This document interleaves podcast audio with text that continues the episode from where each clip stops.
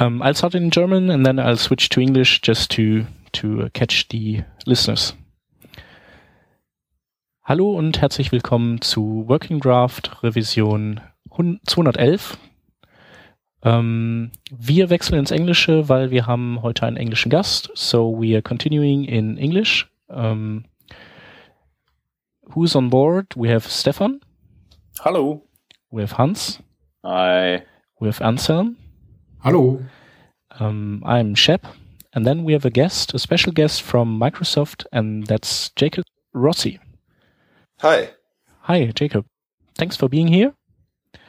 And um, guests that appear the first time in our podcast um, are asked to to explain a little bit about themselves, so we know what you're doing. Um, and yeah, Sure. So, so I, I work here in uh, Seattle, uh, and I work on the web platform team for Microsoft. Uh, so our team does Microsoft's web standards engagement as well as engineers uh, the platform side of the browser and including our new engine and new browser Project Spartan. Um, I personally have uh, been working in the W3C for mm, maybe six years now, um, and at Microsoft for about five. Uh, and I've worked on a lot of different technologies. Uh, I think one of the my my biggest involvements, uh, personal um, interest, is in touch and input. Uh, but I've done my tour across a lot of the web platform. Yeah. Touch and input is also a, a topic we have here on our list for, uh, to to talk about uh, later. So that that's good. So obviously, we thought um, Microsoft is doing a lot of stuff at the moment. Um, we've had uh, people, um, we saw people that that published a lot of things. So you started with, um, for example, the status uh, board where you where you showed in ten what you're trying to build in your engine and stuff like that. Um, and then there was this one big announcement that there will be a new browser um, or something like that. Maybe you can just tell a little bit about uh, the story behind it and, and what is it all about, just so we're all on the same page. Sure. Uh, yeah. So, so I personally started the, um, the status, uh, website, status.modern.ie. Um, and that was in response to, you know, a lot of accruing web developer feedback that we could be more transparent about, um, what we're building. Um, you know, to the extent that, um, browser engines should be interoperable. There's no, you know, secrets to be had about what standards we're thinking about and what standards we're working on. And so we decided to lay that out all on the table, uh, and start a, a, community dialogue with developers, um, not just to tell them what we're doing, but also get feedback on what we're doing and, and change our plans, you know, accordingly. And, and that was really as we were starting to gear up to announce, um, our new rendering engine. Um, and so basically we've decided that, um, now is the right time for us to break ties from, uh, Internet Explorer of old that is, you know, brought a lot of awesome innovations to the web, but it also, uh, you know, still plagues web developers in a lot of ways, especially older versions. And so what we did was we started by taking, uh, IE11's rendering engine, uh, Trident, and we forked it. Uh, so we forked our own code base. This is kind of similar to Blink forking from WebKit, really. Um, and that freed up the opportunity to really clean things up, get rid of, uh, IE legacy proprietary stuff. You know, we're getting rid of, you know, even things that were removed from support. There are still remnants of that in our old code base, things like VML or attach event or, um, you know, ActiveX, uh, concepts, uh, these things. And so we're, we're able to f- remove all of that and it's a substantial amount, uh, from the engine while also uh, focusing on interoperability and, you know, uh, and, and web standards. So we've fixed something like 3000 some interoperability bugs, even some of these that date back from, you know, really old versions, IE8, IE6 even, thing, things that maybe have been long-standing, you know, bugs in IE that have annoyed folks. Uh, um, we're fixing those. And we're also implementing a lot of new web standards. So if you go to status, um, I think that there is something like 45, 47 uh, standards that are in development or in current preview releases. And so this new engine is what will power our new browser, uh, codenamed Project Spartan. And, and, uh, in a similar way, um, we're rethinking to how we're rethinking the engine. We're rethinking the browser UI and the, and the app itself and, um, wanting to build something that is, you know, always up to date, um, is, you know, easy to update and has, you know, a fresh take on what browser UI looks like. Um, we're looking at things like, uh, an extension platform for a future update. Um, it's got Cortana built in, um, annotations where you can annotate a web page and, and share them uh, with your friends. Um, and, and, you know, a lot of new concepts for what a browser is and what it should do. And both of those, the, the, the engine and the app, are being designed in a fairly transparent way. Uh, you can install the um, the technical preview of Windows 10, and uh, right now it includes just Internet Explorer, but you can enable the new rendering engine uh, and and try it out, and you can give us feedback. And we've actually you know adjusted our plans in, in ways based on that feedback. And uh, soon enough, you know, in the coming months, we'll have a, a preview of Spartan available as well, so that you can get your hands on on the app UI. So as you said, um, you forked uh, the forked uh, the existing Trident engine, or uh, and thus Internet Explorer. Uh, but what does this mean for Internet Explorer? So uh, is it still around, and do you uh, still maintain it? Oh, that's a good question. So um, let's I will break this down. So on Windows 10, we expect Spartan will be the browser most people will use. Um, we realize we're making a fairly big change with respect to things like uh, extensibility. So, you know, our old uh, browser toolbar um, uh, add-on model, you know, that's based on C++ and COM, uh, is not available in Spartan. And for some uh, businesses, uh, that that's a, a problem that's going to keep them from from from updating right away. And so, um, what we're going to do is we're going to make Internet Explorer available to to those businesses um, on Windows 10. Exactly how we make it available is still kind of up in the air, but again, we expect Spartan to be the you know primary browser that uh, people will use. Um, but we'll make Internet Explorer available for those businesses that need that uh, extensibility compatibility for now. And uh, but to make it easier on web developers, we're updating Internet Explorer to also run the new Edge HTML engine. So even though uh, uh, a few businesses may choose to run Internet Explorer on Windows 10, um, you are still when you're browsing the the public web, you're you're still using the latest uh, uh interoperable standards based engine that Spartan uses. And that way you don't, web developers don't have to think about them as two different browsers. Um, beyond that, uh, we'll continue to provide, um, you know, security and reliability updates to existing, uh, IE11, or I should say IE customers. And we announced in the fall, uh, changes to our support policy for that. So, you know, our, our ultimate goal is to get everybody up to date. It's everybody's lives, including our own and web developers, as well as the user experience, is best if we get everybody on the latest version. And so we're doing that in a lot of different ways. Uh, first, we're making Windows 10 free for Windows 7 and above uh, users uh, within the first year. Um, second, once you get Windows 10, we've built in the technology to really keep the entire up, uh, OS up to date. We're treating you know Windows as a service, as we like to call it. Um, and then we announced changes in the fall about our, our support for existing browsers. And so starting in January 2016, um, we're only going to support the latest version of Internet Explorer um, available for your OS. Uh, and so off the bat, that means uh, IE8 goes out of support. Um, and over time, that's going to help us move people towards, um, you know, the latest uh, browser.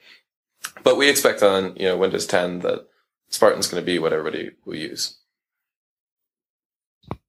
Um, how is um, what is your um, um current uh, view on how companies uh, upgrade? So is is there more movement, and are are they willing more willing to to upgrade IE versions now that you're um, yeah you're um, working on this project already for a few years?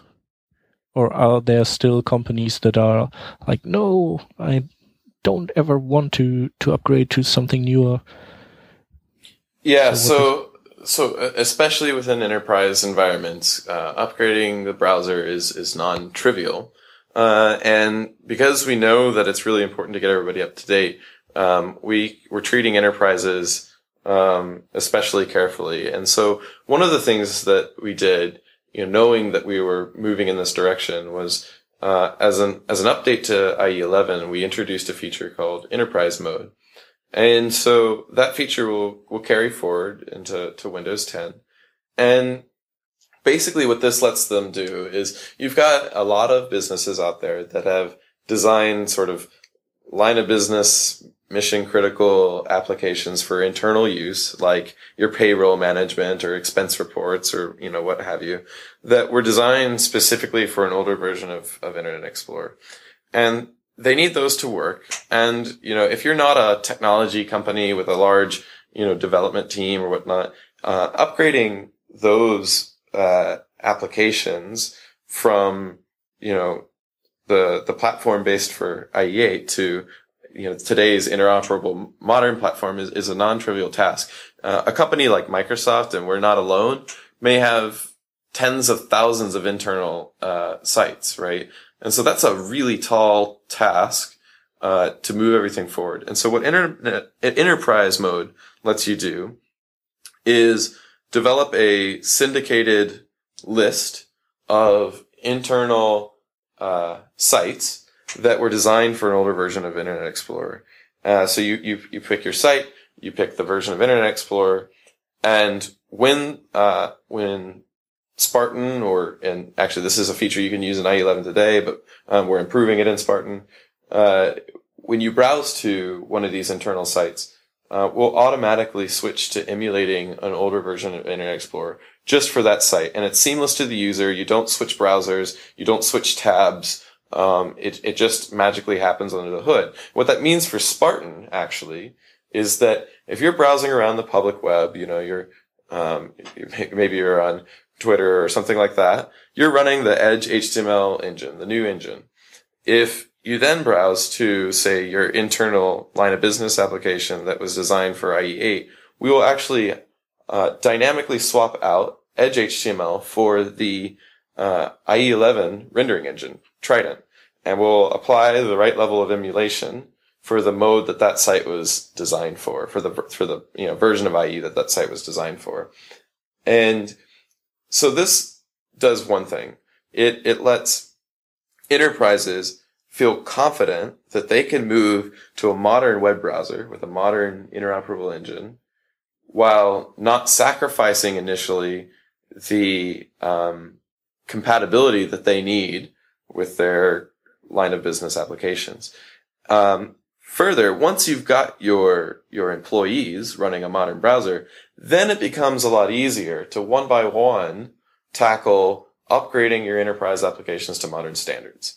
And enterprise mode can let you, you know, with a click of a button, just retarget a site from uh, an old version of IE to a new version of IE and or to a new version of the, the, the engine, the Edge HTML engine, and and you're done.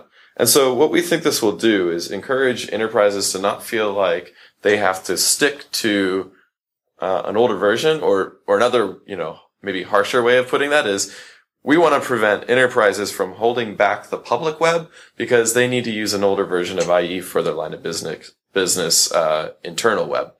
Uh, and so enterprise mo- mode fixes that. and that's kind of the strategy there for moving enterprises forward. We we in the same way that we're being transparent with like our roadmap and trying to you know listen to feedback and whatnot, we're doing the same thing with businesses. Um, so we had our our top twenty five uh, um, enterprise customers here on campus for a enterprise compatibility summit. Um, we actually just published a blog post um, on the IE blog um, that talks more about this this morning, um, and we we told these businesses come to Microsoft, come come out here in in Redmond, Washington, and bring your IT provisioned machine. Bring bring your laptop, whatever it is your work gives you, and install uh, uh, IE11 with enterprise mode. And let's sit down with an actual engineer from the browser and test the compatibility uh, of your you know older line of business applications. And every single one of them worked. So that that showed us uh, that these enterprises are going to be able to move forward to Windows 10 and Spartan, not lose the compatibility for those mission critical internal sites, but use a modern, up to date engine for everything else. But do you think it's it's just like that people don't know they can do it within their businesses because they always they uh, in inverted commas, you know, say it's not possible for them to update because they have like an old uh, system running. For example, I worked a couple of years ago. I worked as a social worker in a in a hospital, and they had Windows uh, 2000 installed on their machines when there was already Windows Vista, whatever. Yeah. Um, so um, it was for for me. It was like uh, they don't upgrade because they can't because they have like some stuff running there. Um, so uh, so how um, what are the reasons you think they are saying they can't update, even though they can, as you have proved with your uh, with, with, this morning uh, that you just described?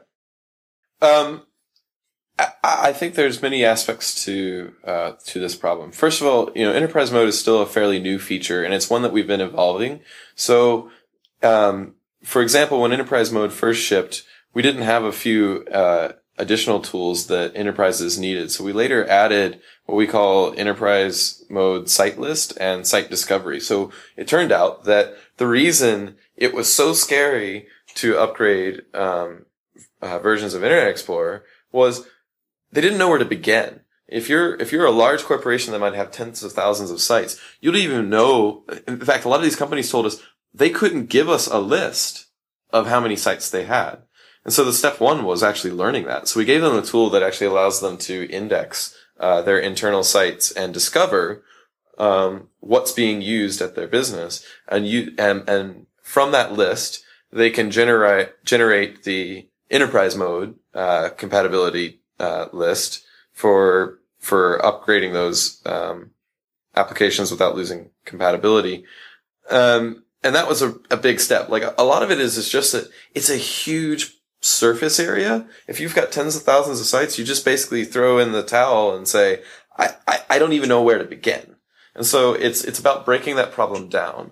And, and the first step is, is helping them identify the sites they have. Um, but, you know, the browser is not the only reason. It, it is a, uh, a particularly common reason for enterprises not upgrading their operating system. Uh, but it is, it's not the only reason. And so we've been doing other work across Windows in uh, understanding compatibility uh, across the board, uh, addressing things like ensuring all the the right drivers are available, so that you know that's not an issue, um, and and uh, other types of compatibility implications. Um, older software, making sure that that runs, you know, on the latest kernel and all that kind of stuff. So it's really a, an effort across Microsoft to make this as easy as possible and I think it starts with, you know, giving them uh, a hands-on demonstration that it really is something they can do.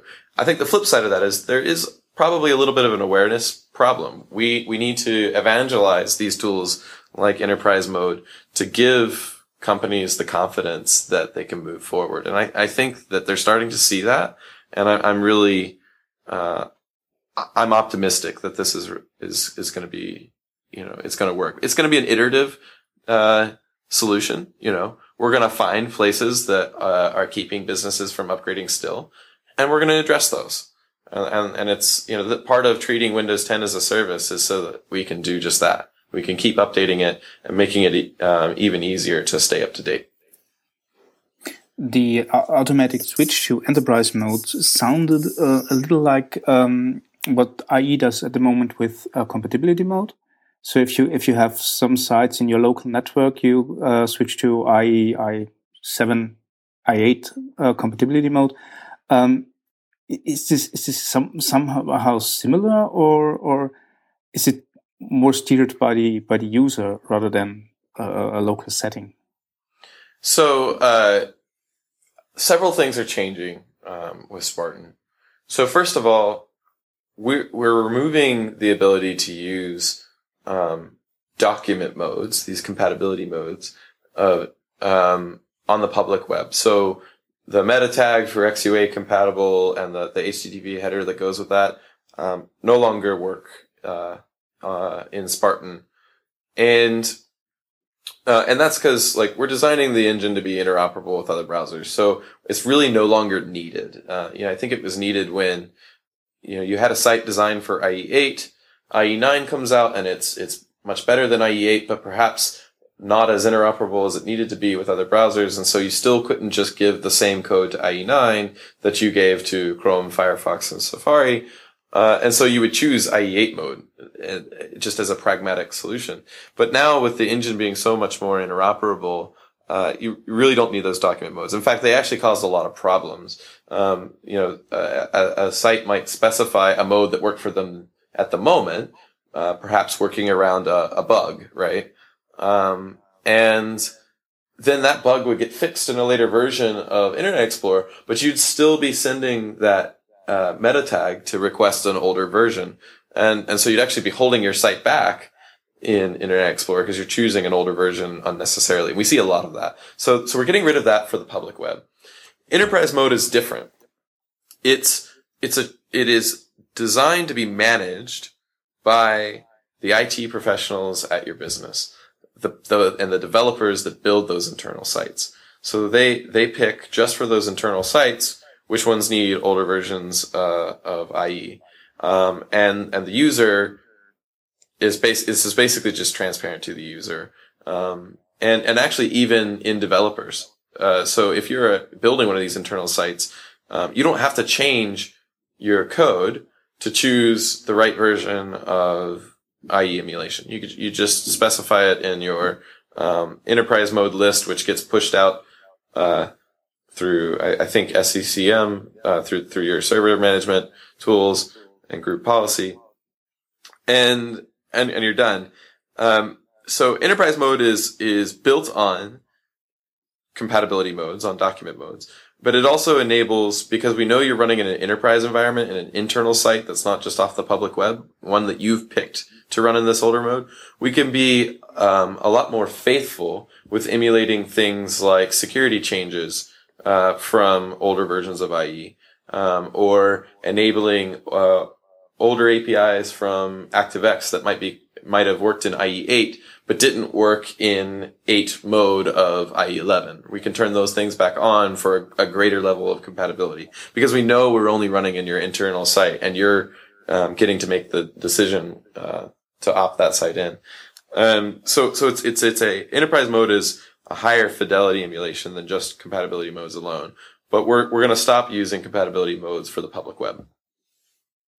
Cool. One question I always had is um, um, it or must be really difficult for Microsoft to to offer uh, older uh, IEs as standalone apps to install in parallel, like like you would uh, for uh, Chrome and Chrome Canary or uh, Firefox and Firefox Nightly. So because wouldn't that be also a good solution? So there must be something holding Microsoft back or is it just um, to not cause confusion amongst the users? So to have like five different IE icons and this is for that and I use this for the open web and this is for the internet. So uh, it's it's most it's mostly a technology problem. Um, so the the way you know Internet Explorer being a twenty year old browser, um, the way it is installed um, and updated uh, makes it hard to run two versions of the browser side by side within the same OS. Um, we're making improvements in in Spartan so that you know we might have that ability down the road. Um, we did, uh, if you remember, uh, in the summer of last year, there was an Internet Explorer developer channel, which was a, you know, sort of the precursor to the Windows 10 technical previews.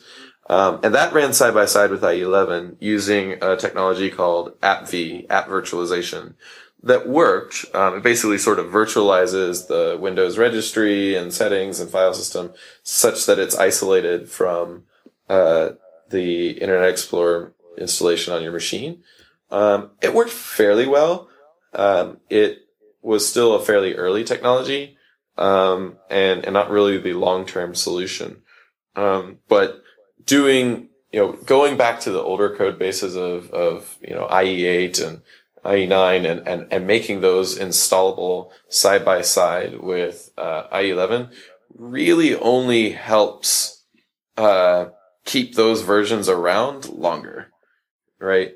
Um, and it's a massive engineering investment for us. And we'd really rather put that focused on getting people to the latest version and building the latest standards for the latest version. And I, I think that's the right trade off if we build the right tools like enterprise mode to, to get people up to date. We, we know that until we do that, like for web developers, testing is a huge thing, which is why we offer, you know, the virtual machines on modern IE uh, as well as uh, remote IE for testing the latest uh, version from you know other platforms. So, so I think that's that's the the answer. So speaking about testing, um, I wonder how you uh, maintain the uh, features of Internet Explorer in the new engine. So you said you're fixing uh, old bugs and new bugs, and the code base is already like 21 years old. Uh, so I guess uh, not everything is covered with with tests. Um, so how do you ensure that old features keep working as they were working? Uh, yes. Yeah, so you mean within enterprise mode? How do, how do, we make sure they keep working? Yeah, and also in Spartan because uh, I don't think you you uh, develop everything completely new. Yeah. So, so, you, you have... so, when I say that we forked the engine, um, they're actually separate binaries on the system. So we have two different uh, uh, code bases. Um, and they produce two different binaries on the system. There's edge HTML.dll, which is the new engine, and there's the old MSHTML.dll, which is what we call Trident. Uh, and so that lets us uh, isolate uh, IE11 and, and, and the, the, compatibility modes and enterprise mode from the new engine where we're, where we're ripping all this stuff out. Uh, and adding in new standards and, and making breaking changes and, and, and, that type of thing. So we're going to literally ship uh, essentially the same engine as IE11 uh, on the box for use in those enterprise uh, sites. And we're just going to update that for security and reliability. Um, we're not going to, we're going to avoid making changes that would impact compatibility there. Yeah, but um, the new engine, so uh, Spartan, will also have like old features, like uh, for example, um, how um, let's say uh, positioning is uh, handled in IE or the focus state is applied in IE. So I wonder how that is um, still ver- if this is still working the same way, this very same way as it have been in uh, the older engines, or if there might be changes. So Spartan can run either engine. Um, yeah. And um, if you're in an, if you're on a site that loads up that old in- engine, which is pretty much just enterprise, then you're going to sure. get exactly the same old behavior. And like, if, if, I'm on the news uh, engine, what? So Anton uh, is just asking if um, if the new engine uh, is as capable as the old one, and if there's not a lot of features falling over that already worked in IE in old IE. Um, because you're doing everything from scratch, but I guess you already have a lot of tests, and you have Oh, yeah. a lot Oh, of yeah. tests to the So- W3C. Yeah, so, So- we have um, we we have a fairly sophisticated, automated, and as well as a, a set of engineers that are focused on manual testing as well. So we run um, our own set of unit tests uh, that uh, are designed to to make sure things keep working. We have uh, the the W3C web platform tests, which we contribute to, also run inside of our automation uh, on a nightly basis with our, our nightly builds. Um, and we also actually run a lot of uh, um, automated test suites from like popular uh, JavaScript frameworks and things. So we were running, you know, Angular JS and Backbone and um, uh, Ember and you know jQuery. We're running these unit tests against our nightly builds to ensure that they don't regress. And in fact, in most cases, these are running uh, with higher pass rates in the new engine than they were in the older engine. Okay. Um, regarding the uh, the new engine, um, so you're probably still in in the process of uh, kicking stuff out, right? And do you, so you're not yet at the point that you have uh, stabilized that, and uh, it's just it's just my guess, and uh, started implementing or really uh, heavily implementing new features, right?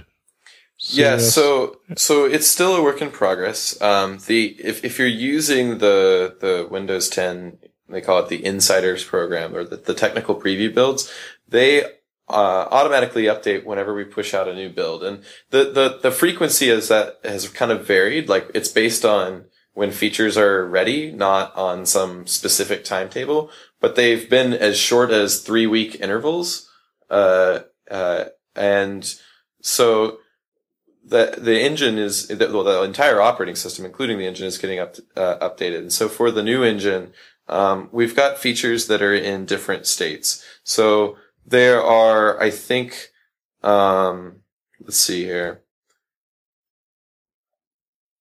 I think there's about thirty, maybe or so features that are already available in in the uh, in the current publicly released. Um, 30 standards and stuff that are listed on status.modern.ie that are in the current uh, preview release, and another 15 or so that I think are in development uh, and would show up in another one of those uh, uh, preview build updates. Um, exactly when we're going to say we're ready to ship uh, V1, um, you know, uh, to stable, if you will. Uh, not quite clear yet, but we're going to have um, a few more updates before that at least. Okay. And these these builds, when we push them out, like they're they are at at best two weeks behind uh, the like most um, up to date builds of of internally. So there's just a little bit of stabilization that happens, and then it's out the door. Um, so so you're really you're you're you're really uh, running the cutting edge when you're on this uh, preview build system. Okay. I'm just um the thing is I'm just asking because I think the uh the date uh, for which Windows 10 is due is around or is said to be around August or is it? Is it August or October? Well, we haven't So- announced any availability dates yet for Okay. Windows 10 and Project Spartan. Um, the next milestone will be um, a a or next major milestone, I should say, would be a, a preview of Spartan, the browser, and its UI. Um, and we'll make multiple, you know, updates to the platform as well. Um, and uh, that that's about all I can say at this point. We don't have a, a date publicly announced quite yet for the V1 of of Spartan and Windows 10. Okay.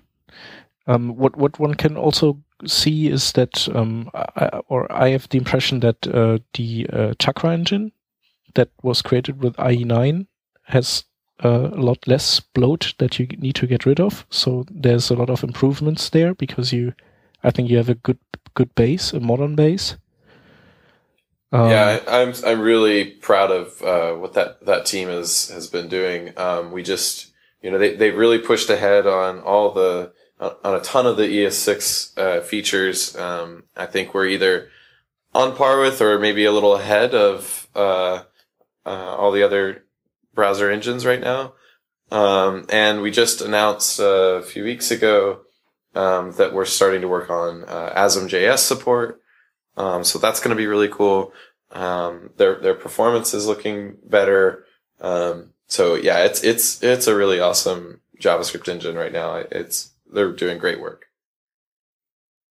Um, so uh, speaking of performance, there was like um, an article about uh, the performance compared to, um, for example, Firefox or uh, Internet Explorer 11 and Chrome, um, with a couple of benchmarks uh, that you run. Uh, and what what you can see is basically you um, you're like improving things, but uh, they are not yet at the at the perfect level, I guess. Um, so, what's your what's your take on performance at the moment? Do you um, just throw out the old stuff and then um, look look to improve later, or um, do you think it will come over time that that uh, performance gets better, also with like uh, later versions um, of uh, the Edge engine? Yeah, so so the um, I, I, would say I would characterize that the the articles and comparisons right now using the preview builds are kind of just a moment in time. You know, I and and this comes you know what I'm describing here really comes from my experience with you know so I've I've been on the team for IE 9, 10, 11, uh, and now Spartan, um, and you know, our performance numbers are going to get better. They're going to get worse. They're going to get better. They're going to get worse, you know, and they're going to trend towards getting better. Um, and in Spartan specifically, we're, we're seeing performance wins from a variety of different places. Some of it is just simply because we've had this opportunity to break free from the legacy of Internet Explorer. And that means getting rid of, you know, this legacy code just by the nature of it is going to improve performance. Um, and, uh, but also some of it is targeted performance work. Um, and, and, and even including features like ASM, right? Uh, and so when we look at these different um, uh, perf benchmarks, they all measure lots of different things.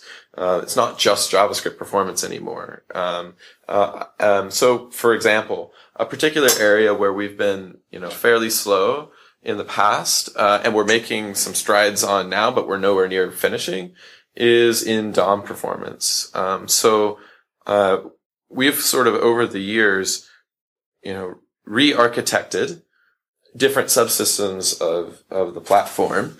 Um, you know, in IE9, we, we re-architected the rendering platform to, to use the GPU. Uh, in IE10, we re-architected the input pipeline, uh, to use, um, multi-threaded GPU accelerated scrolling and, and touch. Uh, and in 11, we re-architected the compatibility modes to implement, you know, enterprise mode. Um, and uh, the DOM is really one of the last areas that's gotten, you know, an overhaul in, in recent years. And so we're currently in the process of that. And that's, it's a bit like trying to change out your car's engine while you're going down, you know, the motorway. Like, uh, it, uh, and so you're not going to see, there's not going to be some, you know, ta-da moment where all of a sudden, you know, performance is better. Um, but we, this new architecture is going to give us a foundation for dramatically improving uh, performance there. And I think you'll see, um, over time, um, benchmark wins. I'm, I'm not really sure. So, so, you know, I think step one for us is, is really swapping out our architecture with, uh, a new one and, and not breaking anything, you know? Mm. Um, yeah, and, sure. and, uh, you know, if, yeah, if that includes some performance wins, great. Uh, it also happens to include a number of interoperability wins. So, um, for example, we recently fixed, there's a long-standing, uh, inner HTML issue where if you, you know, blow away, um, a, a subtree uh, uh, via inner HTML, that all the descendant elements, if you had references to them, they lose their, uh, you know, tree relationships, which is an interoperable behavior. And that's been a bug that's been very painful. It's all over Stack Overflow and whatnot. And we were never able to really fix it because our core DOM, uh, um, uh, uh, architecture, I guess you could say, really made it tough to, to fix that problem. But with the new architecture, we've been able to fix that. Um, and there's a bunch of those examples where it's not just about performance. It's also about interoperability and also, uh, security. The DOM is a fairly, uh, common, um, surface area for security issues. And so a modern architecture there is going to also help in that area. Yeah, sounds good. Um, what I think uh, is also important for like developers is how fast does um, does it feel to like use your browser? Um, for example, if you have like a like an app opened on your phone uh, and it doesn't scroll smoothly, like the the, the yank occurs, you know, um, then then it doesn't feel smooth.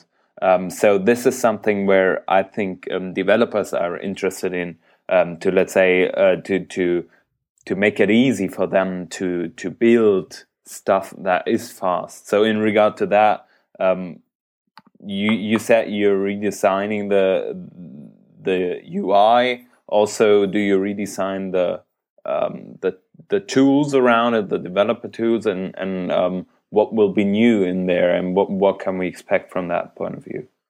Yeah. Um, so in IE11, one of the other big overhauls that we did was the the F12 browser tools. Um, so they were completely redone in IE11. Um, and we update, we've updated them actually. So IE11 users even have gotten continual updates. Uh, they've added new features, um, entire new tabs to the, the tools with, you know, tool, you know, suites like, uh, UI responsiveness, uh, which is like our timeline tool. Um, and in December, uh, we, we redid the UI based on feedback. Uh, we used to have a, a, a vertical tab bar and uh, and, and, folks didn't find that intuitive, so we, we changed that completely. So it's a continually evolving place, just like the, the browser itself. Um, in particular for performance, um, we just made, uh, some changes recently to how profiling and the UI responsiveness tool works. So you can do integrated profiling within the, you know, within a waterfall timeline trace in UI responsiveness. Um, as well as we've been doing, you know, as the web moves towards you know, async uh, for better performance. Uh, we've been doing a lot of work with async debugging, where you can get sort of the virtual async call stack when you're when you're doing thing handling things like a um, a timer callback or uh, um, you know set immediate or promises or you know these types of things, um, and you can debug these uh, better performance uh, coding practices a lot more easily in our our updated tools. Um, there's a new network tool uh, that just got added. Uh, it, it's an overhaul. There was an existing network tool. This is a new one that's even better. Um, and uh, I'm not sure exactly what the the developer tools team has on their their next set of agenda items. Um, but you know, obviously, there's also a core amount of work to make those tools work with uh, Spartan. Uh, so we know that's an important part of the new browser. Um, and uh, I look forward to seeing what they do next. There's also another, I think there's another aspect to this too, which is, you know, browser developers are working together in, in more ways than they ever did, um, about tackling this problem as the web sort of feels this tension from an old document centric, uh, um, approach to, uh, this you know app like single page applications and that kind of thing. And we need new APIs to to allow you to build um, with the performance necessary for an app like experience. And so there's you know uh, so I'm I'm co-editing a brand new spec. It's so new that it doesn't even have an API definition yet for in in what's called the uh, Houdini project, which is uh, coming from the W3C uh, related to um, enabling um, async styling and also CSS extensibility. Um, and, and these are all targeted at things like if you've read the, the Flipboard article about, uh, you know, achieving 60 FPS scrolling and that kind of thing. We're trying to tackle those problems, um, in, in the web platform. And so I think there's tooling aspects as well as new standards needed to ultimately solve this problem. That sounds great. Yeah. So um, another thing that has recently been announced is WebRTC support by IE. So uh, in the past, uh, WebRTC was uh, supported by all major browsers except IE.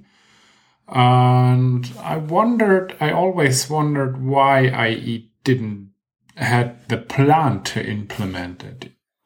So we've been involved in the the standards uh, aspect of this for quite some time. Um, even in the early days of WebRTC, um, there was work on uh, you know things like uh, uh, curtsy as it's pronounced, uh, which is you know now now defunct. But we've been participating in, in RTC standardization for quite some time, and uh, uh, along one of our chief concerns is we want to build.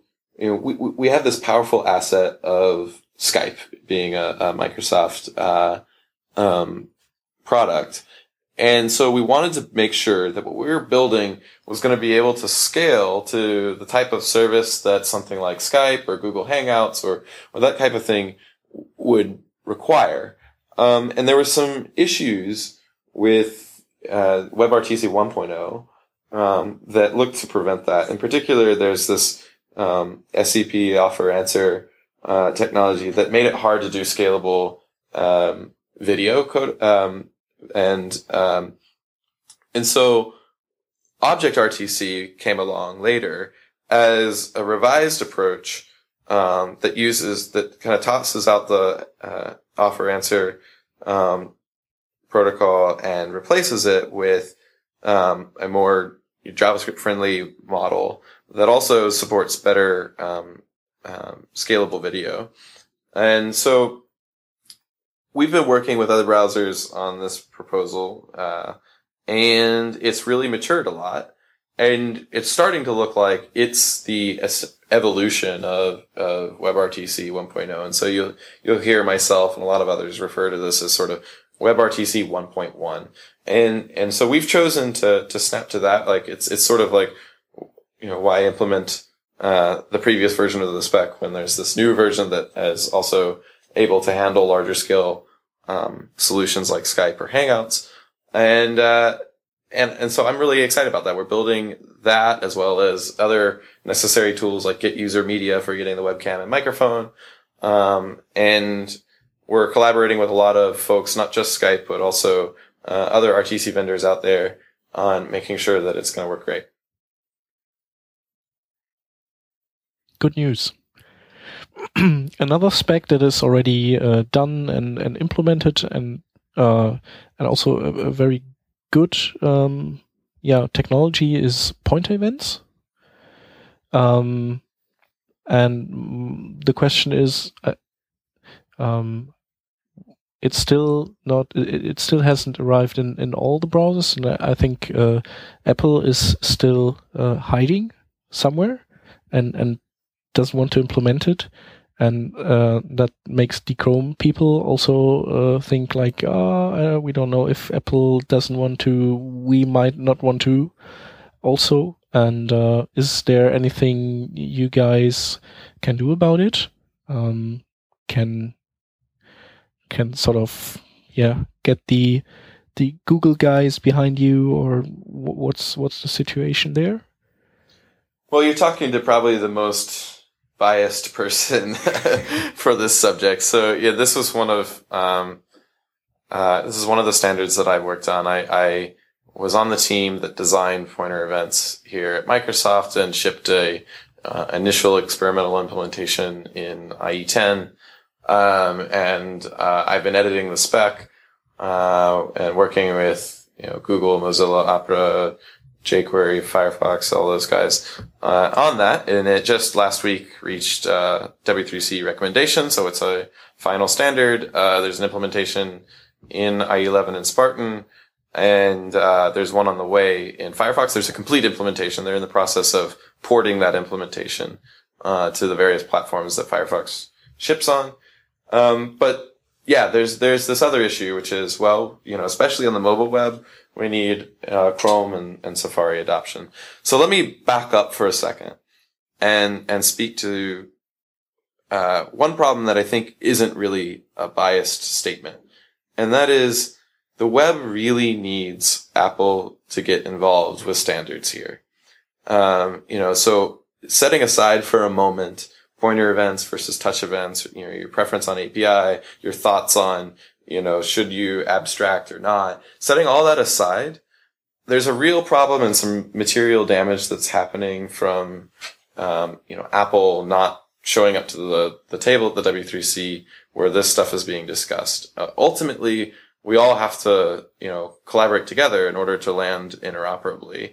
Um, we, and we, you know, we have an opinion uh, uh, on on this on the APIs, and and we we think pointer events is, and we hear from web developers as well that that pointer events is a modernized, better approach here. Um, you know, the web, its its biggest feature is its reach across devices, and so while you know phones uh, uh, are are really popular and increasingly a, a, a big area for uh, the web, it's not the only place it runs. It runs on, on tablets, on laptops, on, on desktops. Uh, it runs on, uh, you know, Surface Hub, the new, you know, conference room sized, uh, you know, uh, computing device. Um, it runs on Xbox and, uh, Wii, Nintendo Wii, and, uh, even, you know, into the future, into other, computing devices beyond that, like HoloLens. And, um, and so we need to think about the web across all those devices. That's a huge, um, user base. And if we just pigeonhole ourselves to only think about one, um, that's kind of short sighted. And, and we don't want to create a new API every single time a new input, pointing input, you know, modality comes around. So that's the idea behind pointer events. I think one of the things that's lost is, um, you know, people think that pointer events is about having the same interaction experience, same UX, um, whether you're using, you know, a mouse or touch. That's not really the case. Uh, uh, the, it gives you the same event names and APIs so that it's familiar, but you have the ability to detect the input type and, and do something custom. You know, in a lot of cases, for example, touch is going to work differently because you might do certain gesture behaviors or whatnot that you might not do for mouse. And that's okay. And pointer events lets you do that. Um, and so, you know, pointer events is really about setting that, uh, you know, pushing forward a new model that uh, is a little bit more developer friendly and also friendly to more devices than just touch only phones, which is kind of what touch events was really designed for. That said, we know a lot of the mobile web uses touch events. We know a lot of people have learned how to use touch events and maybe they're not ready because of, you know, browser support status or whatnot to adopt pointer events. And so we knew it was important to support touch events in our engine too. We're not going to let, you know, our personal opinions, uh, hurt web developers, uh, from having the right, you know, interoperable, um, features. So we, we shipped, uh, an early implementation of touch events in, uh, Windows Phone 8.1 and, and we, uh, are updating that in, uh, Spartan and, and, and I want to get back to the, you know, Apple participation thing here. So as we went to implement touch events, um, one of the things we found is there's a W3C spec for this, except that spec was created without Apple. It was a reverse engineering of, of Safari. And, um, there's actually a group, a community group in the W3C that is trying to maintain this thing because it turns out that if you just took the W3C spec for touch events and implemented what it said, you're most likely not going to run today's mobile web. Uh, there are a lot of gotchas. There were places where there were, you know, casual notes in the spec that turned out to be critical things that needed maybe a more detailed algorithm. There are nuances to Safari behavior that aren't captured, um, that are critical for compatibility. Um, uh, and, and so having Apple participate would help flesh those out. We could really, even if, even if the choice, if, if, you know, web developers were to suddenly decide, no, actually, pointer events isn't what we want, um, we want to get back on board with touch events. Like we can do that more successfully if Apple comes to the table. And I think that's the primary issue here. So, you know, uh, there's, there are two aspects to this problem. One is collaboration and the other is the technology that we want to collaborate on. No, that's the Apple way of doing, of not doing things. And, and I and I want to be clear. Like I work with a lot of Safari engineers uh, on in the W3C on a lot of different things, not just you know input. And you know they, it's not for lack of you know um, you know hold. It's not for holding their nose and not wanting to um, participate. I think there's a you know there are business decisions here. Uh, you know initially they had uh, patent concerns and these types of things. And, and I understand that for the engineers that work on the browser, like that, you know, it's a complicated, uh, it's a complicated situation. But ultimately, I think this is one that, you know, it's theirs to solve, right? Yeah, they sort of uh, leave their dirt lying everywhere and don't um, come back to to yeah to to take care of it.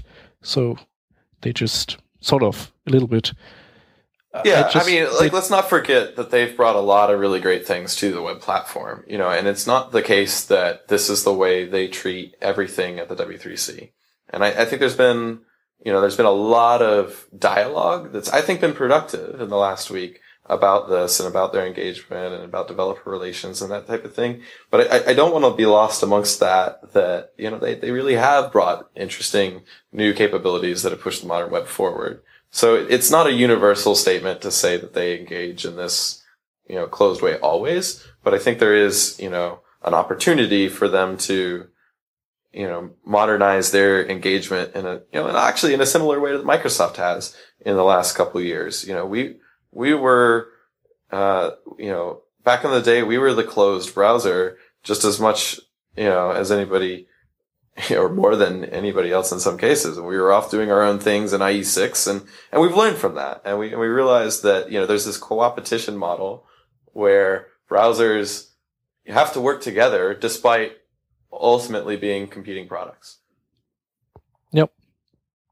Yeah, it's just, um, so I, I fully understand you, you as being, as working at another browser company, you don't want to, to point fingers at somebody, but we as developers, we feel like Apple could do more, and there are enough, um, yeah, shout outs from Remy Sharp and PPK and other people, um, that, that tell this since years already. And, uh, I, I just noticed that Apple brings out stuff, uh, out of a sudden, like now they have a, a backdrop, uh, filter stuff I, have never seen any any mention before. So now it's there, it's implemented, and it's yeah. So yeah, ultimately, where's the, the spec? what, what, are we doing with it? Are we just reverse engineering everything? And where are the evangelists? Where are the blog posts? Where is so? Is there anybody? Well, you'd have to ask Apple that.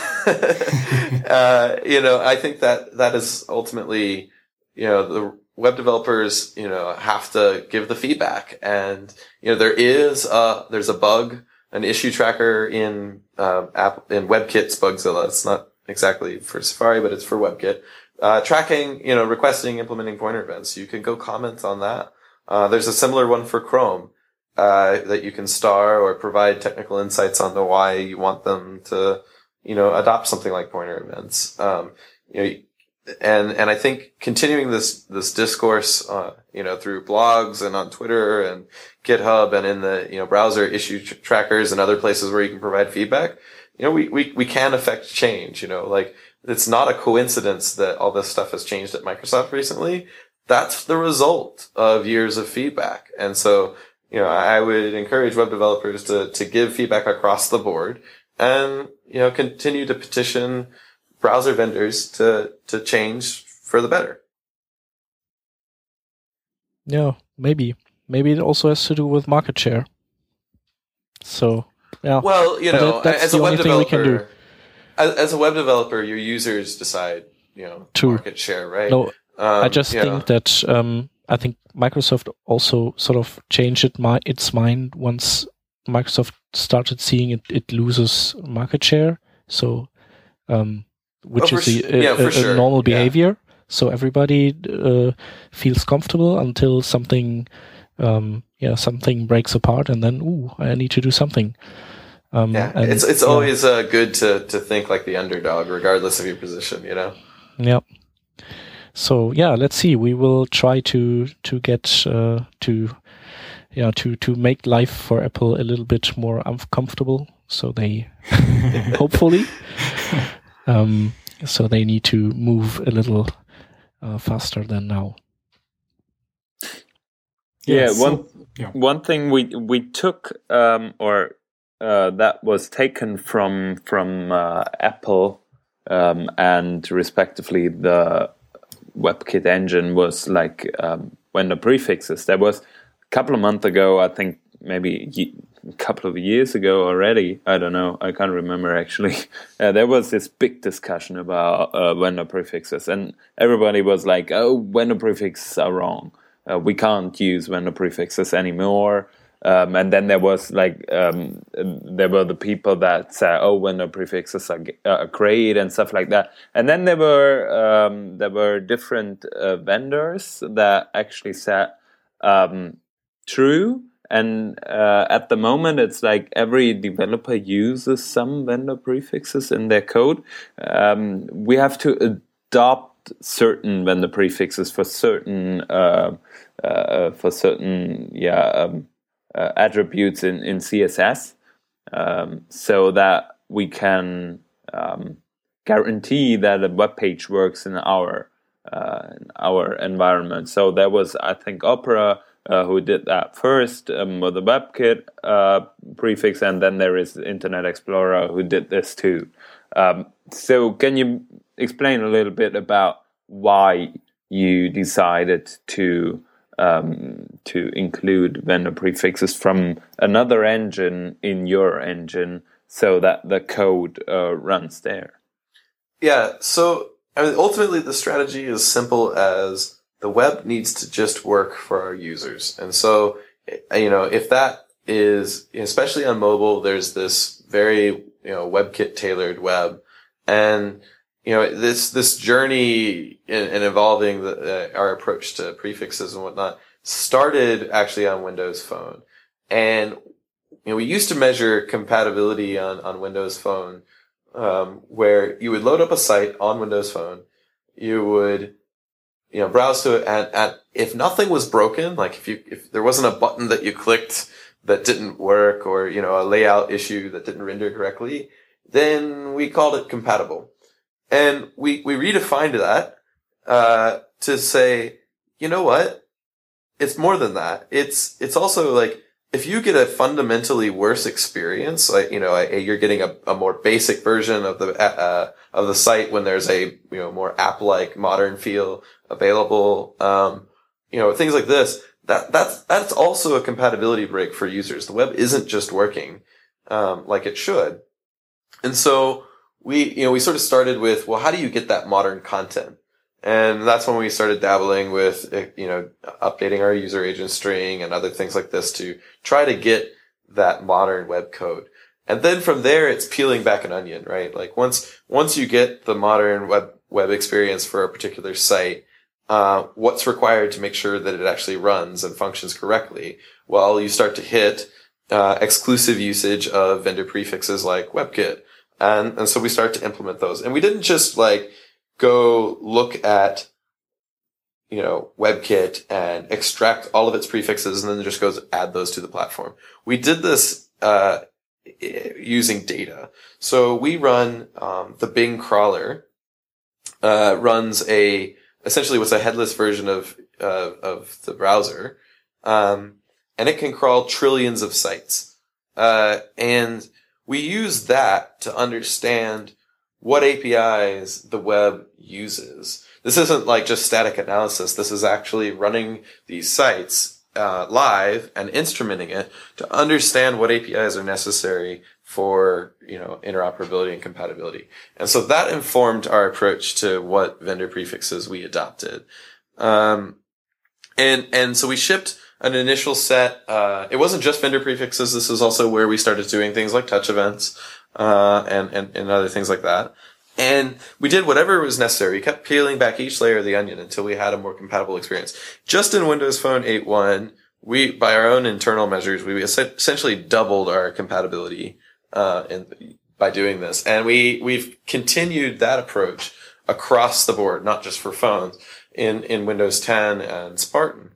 Um, and so there's a, you know, there's a set of new vendor prefixes. We've also been retiring, uh, where we can our, uh, Microsoft vendor prefixes. And so this is the approach to, um, you know, essentially mitigating the issues that vendor prefixes have caused.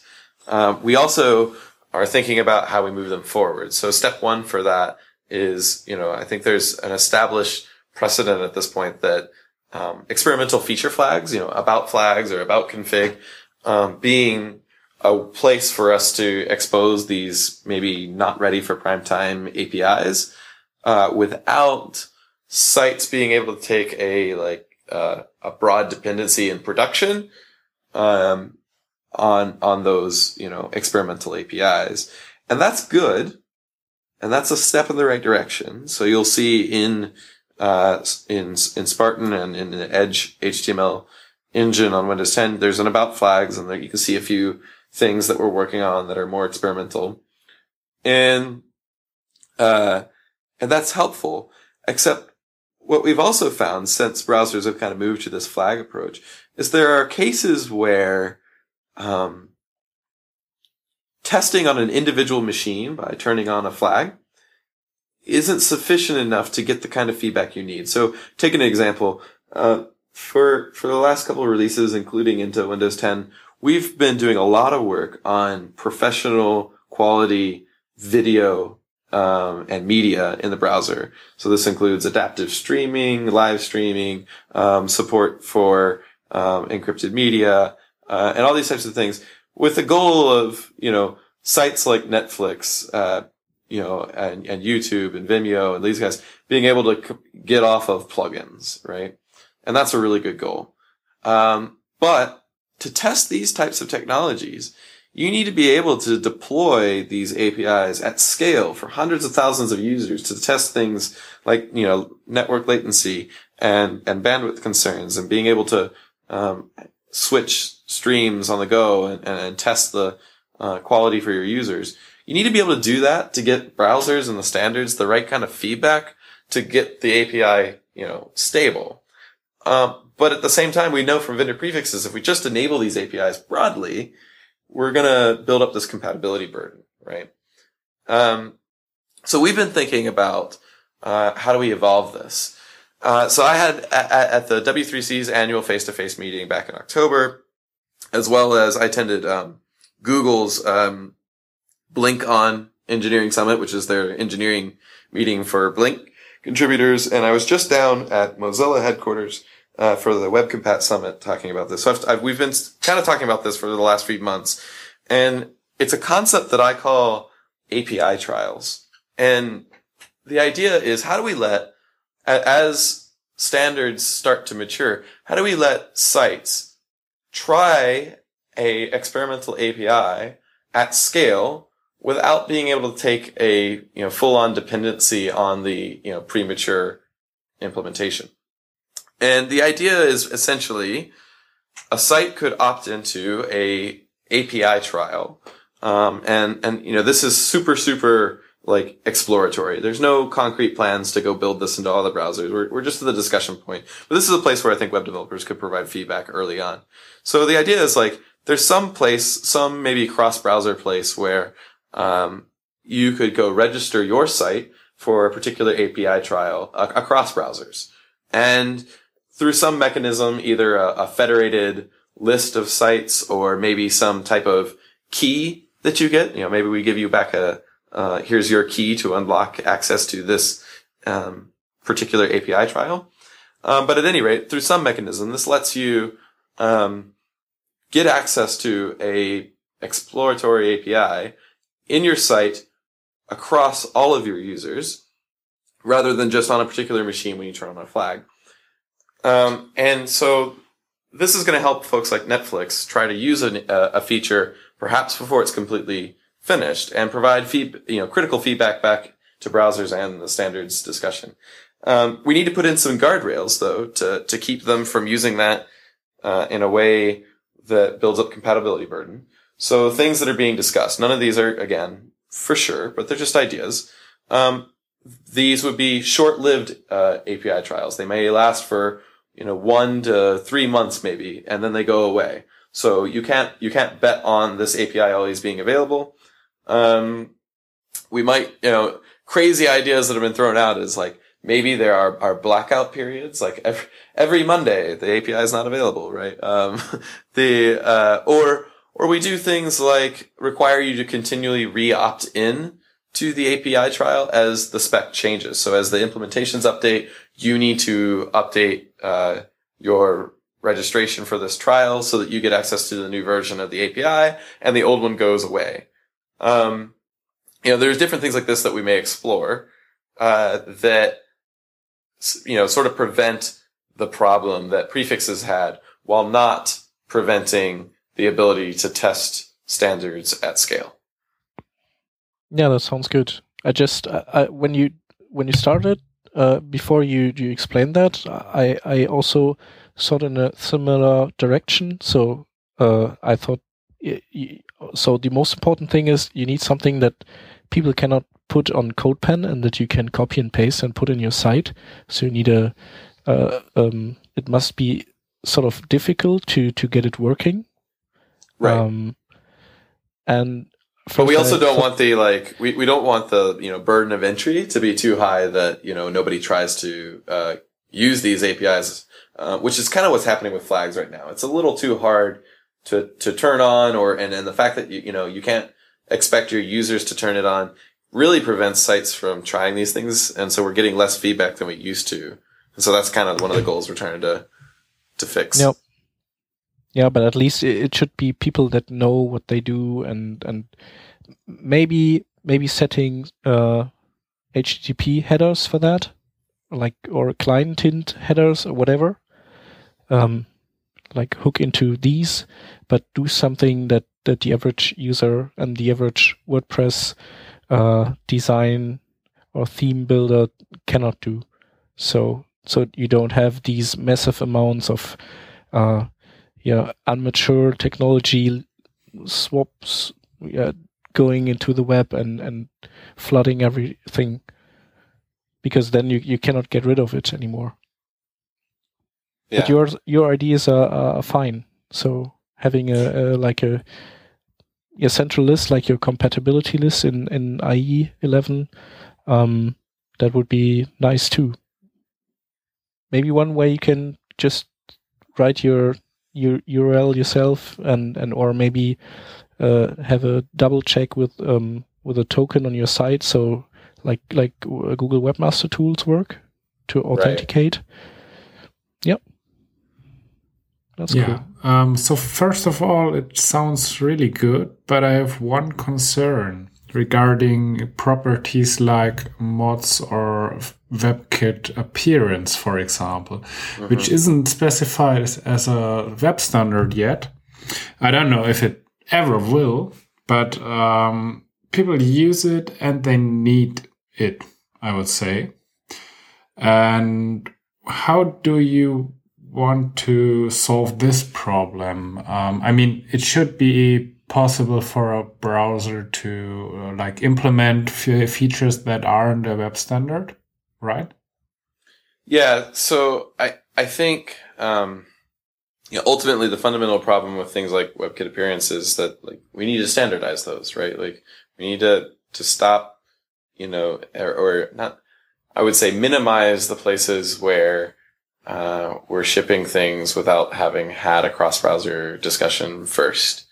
Um, and so I think that's really step one.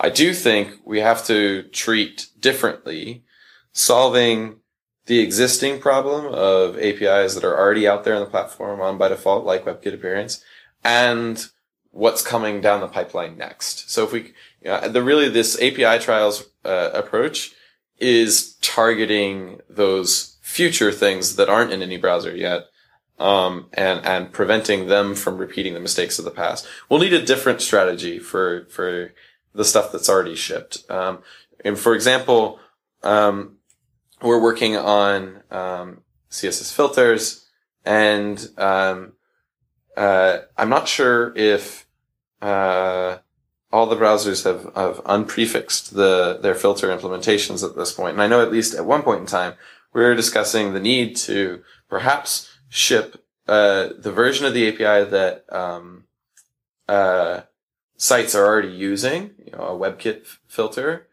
uh, but keep the unprefixed standardized version under a flag until we feel comfortable that the API is stable and interoperable. And so I think we're going to need to think about strategies like that um, initially uh, for these existing APIs that are already in the platform, while simultaneously building something like API trials for the new stuff that's in the pipeline, so that we don't repeat these mistakes. Yeah, sounds legit. And at the center of all of that is the need to standardize stuff, because standards are really the means towards interoperability.